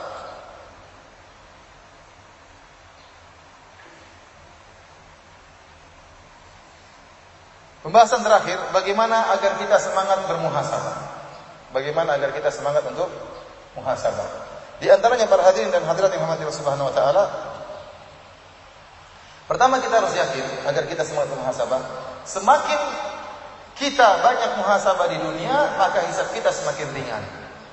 Ingat apa yang dimaksud dengan yaumul hisab? Yaumul hisab itu artinya hari persidangan, perhitungan maksudnya. Hari perhitungan. Diklasifikasikan mana klasifikasi dari dosa dan mana yang kebaikan. Dosa pun diklasifikasikan, dosa besar, dosa kecil. Ini namanya yaumul hisab dan yang sidang adalah Allah Subhanahu wa taala. Dan itu hari yang mengerikan. Diungkap dosa-dosa kita satu demi satu. Diungkap kesalahan kita satu demi demi satu. Oleh karenanya, barang siapa yang sering menghisap dirinya di dunia akan semakin ringan hisapnya di akhirat. Sebagaimana tadi perkataan Umar bin Khattab, "Hasibu anfusakum qabla an tuhasabu." Hisaplah diri kalian sebelum kalian di dihisap. Ya, kenapa dia hati-hati? Istilahnya dia mau laporan. Sebelum dia laporan dia cek dulu kalau ada yang kekurangan diperbaiki mumpung belum di, di, di. Ini di antara hal yang membuat kita semakin semangat untuk menghisap diri kita. Di antaranya tadi bergaul dengan orang-orang yang mengingatkan kita terhadap hari akhirat, yang mau menegur kita kalau kita punya kesalahan, yang tidak pekewu menegur kita kalau kita punya kesalahan. Caranya bagaimana? Kita buka diri kita. Kita bilang, "Ahi, kalau saya punya salah tolong tegur ya. Saya terima kasih kalau kau tegur." Akhirnya dia tegur, "Ustaz, Anda terlalu banyak omong." Anu. kalau nggak banyak omong gimana jadi ustaz? Ustaz harus banyak omong. Ya kalau dia sudah tegur kita ya kita terima. Jazakallah khair, terima kasih. Jangan kita omelin. Habis itu tidak tidak mau tegur lagi kedua kalinya. Maka kita membuka diri kalau ada kesalahan tegur. Namun ingat tegur dengan adab. Tegur dengan dengan adab. Saya pun demikian kalau ada saya punya kesalahan silakan tegur. Minimal saya tampung teguran tersebut. Ya. Mau saya jelas jalan jalan tidak urusan saya dengan Allah Subhanahu wa taala. Tapi saya ingin ditegur. Justru teman-teman seperti itu yang saya senang ada yang menegur saya. Ustaz juga tidak luput dari kesalahan. Ustaz pun bisa masuk neraka jahanam. Karena para hadirin Allah Subhanahu wa taala, kalau ada kesalahan tegur. Ini teman yang seperti yang kita pegang, yang mau menegur kita. Sehingga dia mengingatkan kita untuk muhasabah. Alhamdulillah, ada orang bantu ente muhasabah. Iya. Waktu dia tegur ente berarti dia menghisap antum enggak? Berarti dia muhasabahkan ente. Ini kan baik seperti ini. Bantu kita untuk muhasabah. Mungkin kita enggak sempat muhasabah, terlalu banyak mikirin dagang, terlalu banyak mikirin utang, enggak sempat muhasabah. Yang dihisap utang terus kita dihisap. Utang sudah berapa, masukkan sudah berapa. Utang berapa, masukkan sudah berapa. Ya, jangan sampai kita seperti orang-orang kafir yang kata Allah Subhanahu wa taala, "Alladzi jama'a malahu wa 'addadah yahsabu anna malahu akhladah." Kata Allah Subhanahu wa taala orang kafir yang dia mengumpulkan harta dan dihitung-hitung tiap hari hitung. Ya. Dia menyangka hartanya akan mengekalkan dia. Kalla kata Allah sekali-sekali tidak. Harta yang Anda kumpulkan tidak akan menambah umur Anda meskipun sedetik. Anda jangan sangka punya uang banyak terus semakin tambah umur, tidak ada. Mau tambah umur, mau tambah umur, sambung silaturahmi. Beri uang kepada kakak, beri uang kepada adik, kepada tante, kepada bibi, kepada ayah dan ibu. Ini yang nambah umur. Hitung-hitung doang dan nambah umur, bikin pusing. Tahu-tahu meninggal dunia, jantungan dan macam-macam. Karena saya katakan, kalau ada teman kita yang bantu kita muhasabah, negur kita, maka ini teman yang baik. Cari teman-teman serius, pegang teman serius, bukan teman yang hanya ketawa ke TV terus, makan-makan terus, ngobrol terus ya. Ini teman yang kurang bagus seperti ini. Kapan dia negur kita? Kapan dia negur? Kita ingin teman yang negur kita. Di antaranya para hadirin Allah Subhanahu wa taala yang membantu kita untuk semangat muhasabah ziaratul kubur. Lihat eh, apa ziarahi kuburan. Ya, tadi saya, saya sering saya katakan kalau Anda sekarang masih hidup, masih bisa berangan-angan dan masih bisa untuk menunaikan angan-angan Anda. Anda sekarang kalau punya cita-cita ingin hafal juz 30, bisa atau tidak? Bisa, tapi Anda malas. Coba saya ingin tahu yang hafal juz 30 angkat tangan. Tidak apa-apa dia, apa bukan ria, artinya ini bukan ria, angkat. Siapa yang hafal juz 30? Coba ada yang berani angkat tangan, saya mau tes. Masalahnya di situ kan. Ya, saya yakin ada lah, saya yakin ada, cuma takut ria. Kok juz 30 aja udah ria. Tapi kenyataannya sebenarnya banyak orang saya tidak hafal Quran. Saya tidak bilang juz 30 juz, juz 30. Banyak orang nggak hafal. Jadi imam tolak-tolakan kamu aja. Tawadu, bukan tawadu, nggak punya hafalan. Kamu aja maju, kamu aja maju. Padahal dia nggak punya hafalan, malu jenggotnya ada panjang, tajwidnya nggak beres, Qurannya nggak beres. Terus gimana? Terus kalau Anda punya hafalan, Anda meroja sambil naik mobil, ada yang ada ayat yang Anda ulang-ulang. Kalau nggak ada hafalan, terus apa yang mau diulang-ulang? Maka sekarang kalau Anda punya cita-cita untuk hafal juz 30, sangat mungkin. Anak kecil aja sekarang hafal juz 30, ibu-ibu sekarang banyak yang hafal juz 30 angkat tangan. Ada yang hafal juz 30, saya kasih hadiah. Ada. Ya mungkin ada, saya yakin ada. Tapi tadi takut ya. Baru juz 30 dari ya. Baik perhatian Allah Subhanahu wa taala. Jadi sekarang kita punya masih bisa. Anda punya angan-angan ingin membahagiakan ibu masih bisa sekarang. Belum terlambat ibu masih hidup, masih bisa bahagia. Masih bisa berbakti sama ayah dan ibu, masih bisa.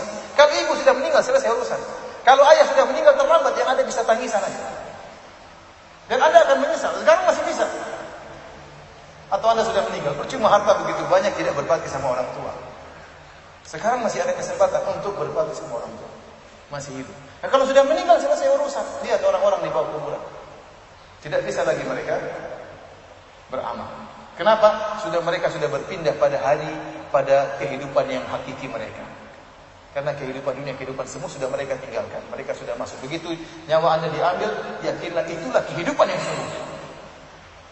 Kenapa sudah dipindahkan kepada kehidupan yang sungguhnya dari kehidupan fata morgana dari kehidupan yang semu kepada kehidupan yang hakiki? Kapan waktunya ada dia?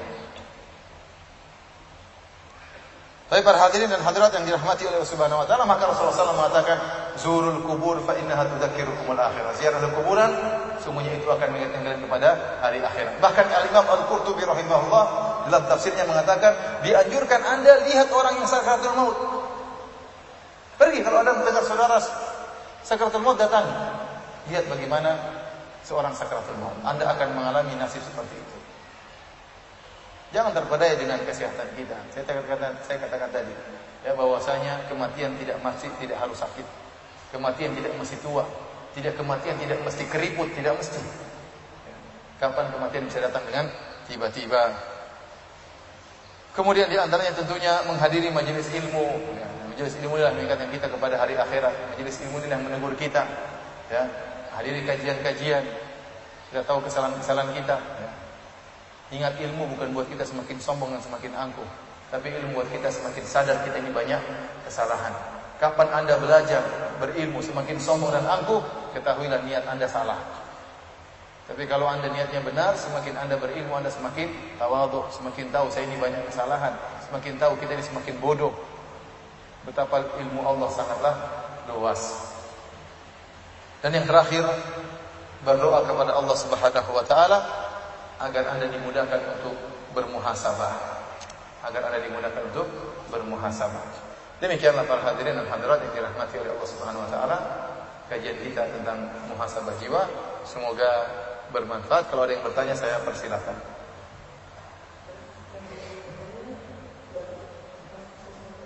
Boleh langsung nggak jadi masalah atau pakai tulisan juga. Kalau kita masuk dalam sesi tanya jawab, uh,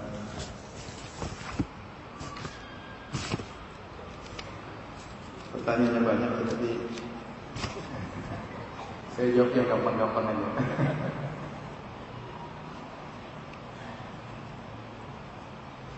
Ustadz saya mau tanya bagaimana caranya menguatkan hati untuk tidak silau dengan gemerlapnya dunia mengingat begitu banyak kenikmatan yang dunia tawarkan saat ini.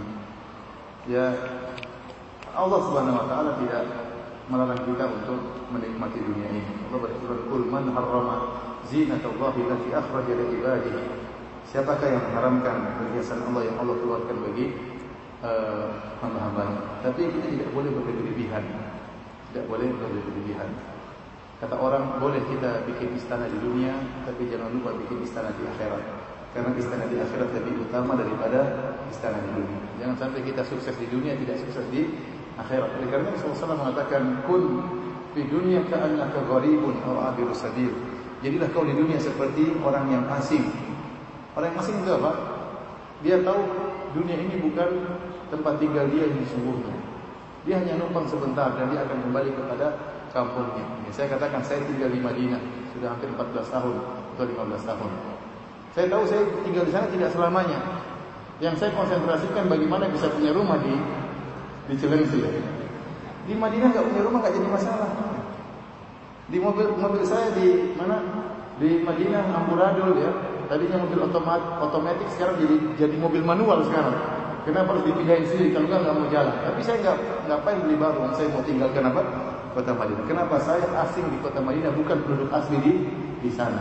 Itu cara berpikir kita. Nah kita di dunia ini kita nikmati tidak dilarang, tetapi ingat yang kita konsentrasikan, yang kita tabungkan adalah istana kita di di, di akhirat. Kita berusaha melakukan yang terbaik bagi kehidupan kita di uh, dunia ini untuk kehidupan kita di akhirat.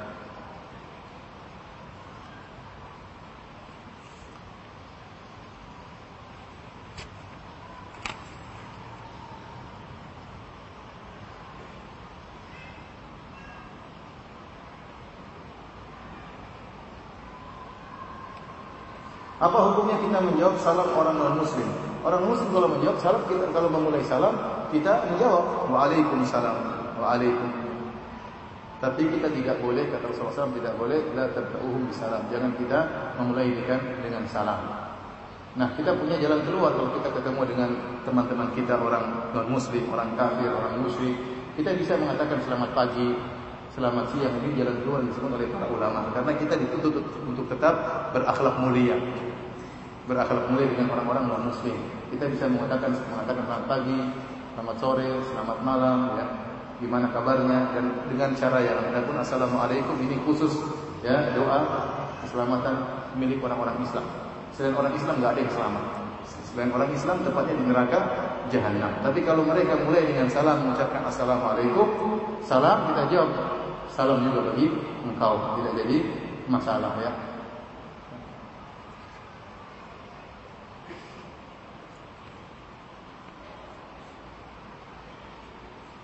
Ustaz bagaimana cara menguatkan jiwa agar tetap istiqomah di jalannya seperti berpakaian syar'i sedangkan di lingkungan sekitar banyak yang belum menerima kita bahkan sering menghina. Umur saya 19 tahun, sedang iman sering naik turun. Saya takut hanya karena hinaan saya mundur dan lemah. Ya. Ini akhwat berarti yang bertanya, saya anjurkan segera menikah. Biar imannya kuat. Ya benar ya, sekarang zaman fitnah, zaman fitnah kalau seorang laki atau wanita tidak segera menikah, kita khawatir imannya apa? Goyang. Sementara fitnah datang dari berbagai jalan.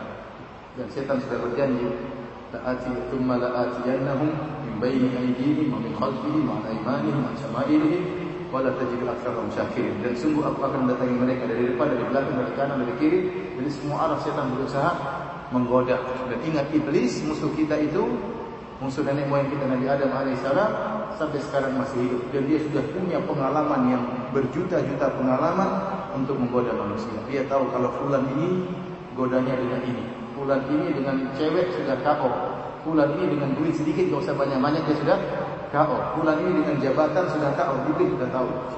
Wanita ini dengan ini bisa KO oleh karena seorang yang berusaha mementingin diri. Di yang saya katakan segera menikah segera menikah. Kemudian ada pun dia dihina, diganggu misalnya dia sudah berpakaian jilbab yang besar ya. Saya katakan di antaranya untuk mengurangi hinaan tersebut kita ini harus ramah. Kita ini harus ramah. Jangan kemudian kita pakai eh, misalnya jilbab besar kemudian kita seperti eksklusif tidak bergaul dengan masyarakat. Ini keliru. Islam tidak mengajarkan demikian. Ya. Kenapa kita disyariatkan di sholat berjamaah agar kita saling mengenal. Sampai sebenarnya mengatakan lihatlah Sholat diri sendiri itu lebih khusyuk. Sholat sendiri itu lebih apa? Lebih khusyuk orang daripada sholat berjamaah. Kalau orang sholat berjamaah spekulasi. Kenapa saya katakan spekulasi? Samping dia bisa jadi gerak-gerak macam-macam. Samping dia bisa jadi perokok misalnya baunya amin, baunya bau terganggu. Macam-macam spekulasi. Bisa jadi di masjid ada anak-anak kecil lari-lari. Bisa jadi imamnya bacanya nggak enak. Bisa jadi kelamaan bacanya sehingga membuat kita banyak melamun kalau kita sholat berjamaah. Namun tetap disyariatkan sholat berjamaah. Kenapa? Agar kita ini bisa bersosialisasi. Maka kita dituntut untuk kenapa Rasulullah SAW menjadi kita perhatian terhadap tetangga. Rasulullah SAW mengatakan la yazalu Jibril yusini bil jar hatta dhanantu annahu sayurithu. Kata Nabi SAW senantiasa malaikat Jibril menyuruh aku berbuat baik dengan tetangga sampai-sampai saya menyangka malaikat Jibril akan menurunkan syariat baru bahwasanya tetangga juga dapat warisan, juga jadi ahli waris. Ya, artinya apa? Kita disuruh tidak sendirian tetapi bersosialisasi. Alhamdulillah, kita ketemu orang-orang mungkin tidak berjilbab para ibu-ibu, salami mereka. Assalamualaikum. Bahkan mungkin kita ketemu dengan orang pelaku maksiat, mungkin lagi nyanyi-nyanyi lagi gitar-gitar lagi macam-macam, salami. Salamnya kita kepada mereka orang muslim, mudah-mudahan jadi dakwah, mudah-mudahan jadi dakwah. Dia bilang, "Permisi Pak, saya ke masjid dulu ya." Kan pikiran dia loh, dia ke masjid saya enggak. Bang tidak gitu. Mungkin kalau kita bilang ayo ke masjid, dia mungkin marah. Apa ini sama kita nggak bilang kita minta izin. Saya izin dulu ke masjid ya, begitu. Oh, dia mau ke masjid aja minta izin sama saya. Tapi kalau anda lewat cuekin, dia mungkin datang iblis pada dia. Itu orang sombong banget itu. Mentang-mentang penghuni surga dan ente penghuni neraka jahanam, maka dia. Ini saya bilang, mungkin orang orang tak kenal maka tak sayang. Orang mungkin hina kita, dia tidak kenal kita. Apalagi sebagian akhwat bercadar. Kita tahu bahwasanya sunahkan bercadar, tidak bercadar juga tidak mengapa. Ada khilaf di kalangan para ulama. Terutama yang bercadar, yang bercadar lebih lebih utama lagi untuk apa? Lebih murah senyum, lebih ramah negur orang tatkala lewat bukan jalan nyelonong gitu saya tidak tidak negur. Apa sebenarnya antum naik mobil buka jendela, assalamualaikum misi mbak, assalamualaikum meskipun ibu-ibu enggak pakai jilbab, salam mereka, ramah, ramah lingkungan. Ini yang terkadang hilang dari dari seakan-akan kita cuek dengan yang lain. Padahal kita disuruh menjadi makhluk sosial oleh Islam. Perhatian sama yang yang lain ramah terhadap lingkungan.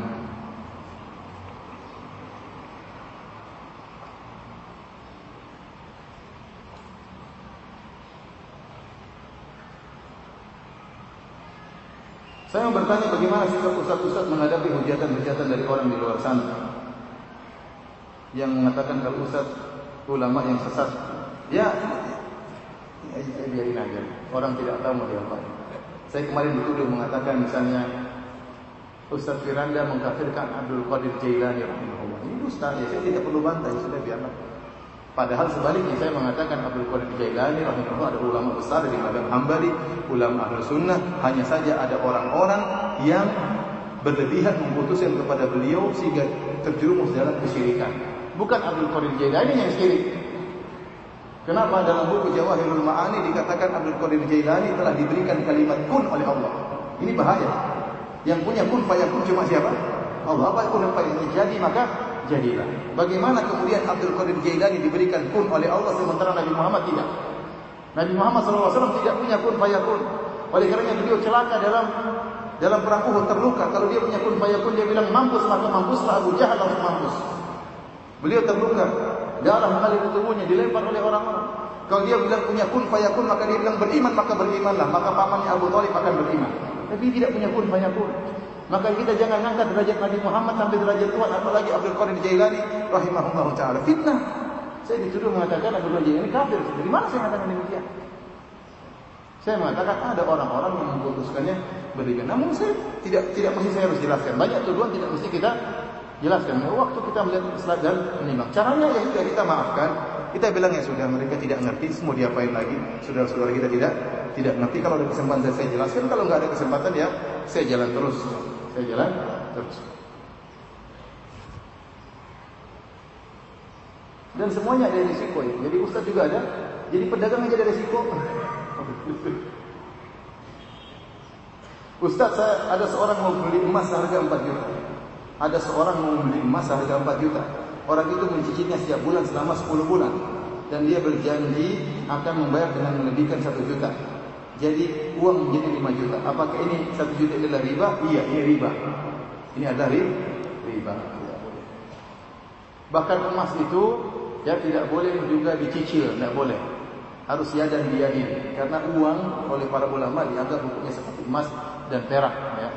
Dan Rasulullah SAW mengatakan bahwasanya kalau satu jenis maka jadan bijadin. Wa idza ikhtalafatil ajnas fabi'u kaifa syi'tum ya. Adapun kalau jenisnya berbeda silakan ini tetapi harus jadan bijadin. Dan uh, uang apa namanya uang-uang itu dianggap seperti emas dan dan perak yang sama. Emas dan perak ya juga harus jadan bijadin. Kontak. Emas dan emas apalagi harus kontak. Demikian juga uang. Uang itu tidak kalau tidak diikutkan kepada perak maka diikutkan kepada emas maka harus kontak. Tidak boleh dicicil. Apalagi dicicil plus tambah harga satu juta. Maka ini lebih parah lagi. Tidak boleh. Apakah tanpa sengaja ikut mendengar gibah namun tidak ikut mengibahi maka dosanya sama dengan bergibah? Jawabannya kalau kita tidak sengaja mendengar orang gibah maka kita segera menjauhi. Kalau tidak bisa, kalau kita bisa nasihati maka itu lebih bagus. Kalau tidak bisa maka kita menjauhi. Tapi kalau kita ikut nongkrong, ikut ketawa-ketawa, ikut komentari ya ini sama dengan hukumnya dengan gibah. Ya, sama dengan gibah. Ustaz, bagaimana kita bisa mengetahui bahwa dosa-dosa kita sudah diampuni oleh Allah? Yang mana diri ini merasa terlalu banyak kufur kepada suami. Suka perasaan prasangka buruk padanya, kesal, marah. Wah ini bagus nih. Ini bisa dimasukkan di status Facebook. Seorang istri yang menyesal. Suka prasangka buruk padanya, kesal, marah. Juga terkadang pernah terlintas di pikiran umpatan-umpatan pada suami Walaupun diri ini juga merasa kesal kenapa pikiran-pikiran jelek ini datang tanpa kita minta dan sulit dicegah. Tapi anak tidak putus-putusnya untuk beristighfar dan mohon ampun kepada Allah juga. Juga tak lupa dalam sujud anak selalu doakan kebaikan-kebaikan buat suami. Insya Allah kalau kita bertaubat ya, yakinlah Allah Maha penerima taubat. Allah sudah janji, Allah Maha penerima taubat. Allah datang dengan Ghafur, Ghaffar, Ghafir, Ghafir, Ghafiri dzambi wa qabil taubi, syadidil iqab. Kata Allah Subhanahu wa taala, "Innahu kana ghaffara rahim." Sampai Allah datangkan dengan tiga sigo. Ghaffar, Ghafir, Ghafur ini menunjukkan Allah Maha Pengampun. Maksudnya pengampun meskipun dosa sebanyak apa pun, meskipun diulang-ulang sebanyak apa pun. Allah Maha Pengampun selama kita bertobat kepada Allah Subhanahu wa. Kalau kita sudah bertobat dengan taubatan nasuha, yakinlah Allah mengampuni dosa kita. Sekarang masih ada jalan keluar, tinggal berbuat baik kepada suami kalau suami belum meninggal. Berbuat baik, rubah sikap kepada suami, maka insya Allah dosa-dosa kita diampuni oleh Allah Subhanahu wa taala.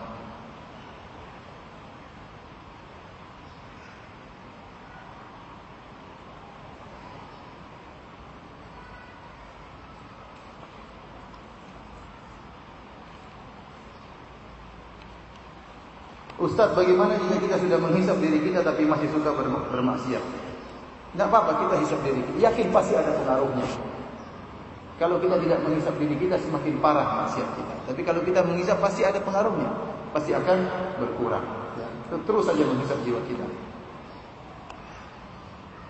Ustaz, apakah tasyabuh bagian dari membatal la ilaha illallah? Tasyabuh umum. Tasyabuh adalah meniru-niru uh, meniru-niru sifat-sifat khusus orang-orang kafir atau cara gaya-gaya khusus orang-orang kafir. Itu tidak langsung otomatis menjadi kafir, tidak otomatis membatalkan la ilaha illallah. Tidak. Yang kalau kalau yang kita tiru itu kesyirikan baru membatalkan la ilaha illallah. Tapi kalau yang kita tiru bukan kesyirikan, misalnya maksiat tertentu, gaya model tertentu, gaya baju tertentu, maka itu tidak sampai pada derajat kekufuran, hanya mak maksiat.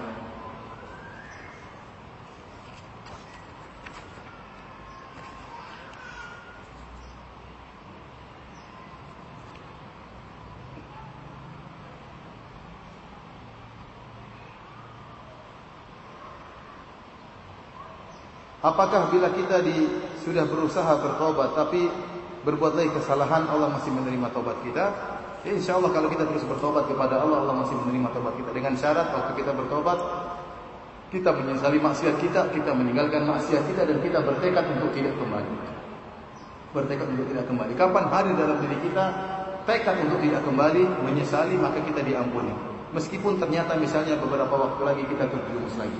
Kalau kita berjumpa lagi bertobat lagi. Jangan pernah menunda tobat kepada Allah Subhanahu wa taala.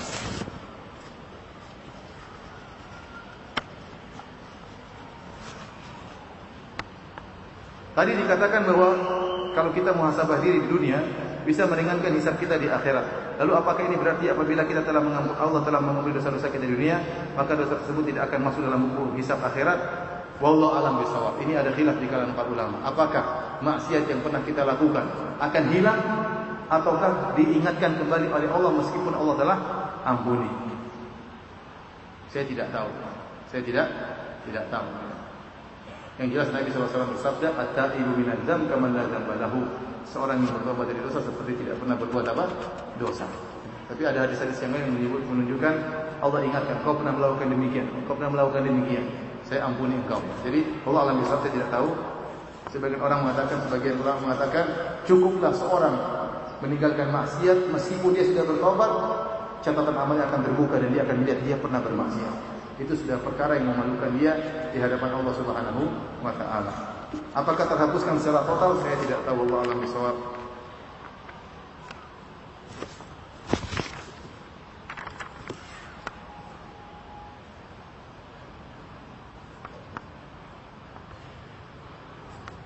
Uh, saya rasa sampai di sini aja kajian kita. Mohon maaf karena di sini saya masih ada kajian pada zuhur ya. Semoga pertemuan kita ini yang sedikit ini ya menambah berat amalan kita di akhirat kelak dan semoga membantu menyelamatkan kita dari beratnya hisab pengadilan Allah pada hari kiamat kelak. Dan saya ucapkan terima kasih kepada seluruh pihak yang memudahkan ya berjalannya kajian kita di masjid yang mulia ini Masjid Al Azhar dan semoga Allah semakin menambah kemakmuran dari masjid ini dan menambah pahala bagi para pengurus-pengurusnya. Wabillahi taufiq wal hidayah. Assalamualaikum warahmatullahi wabarakatuh. Subhanallah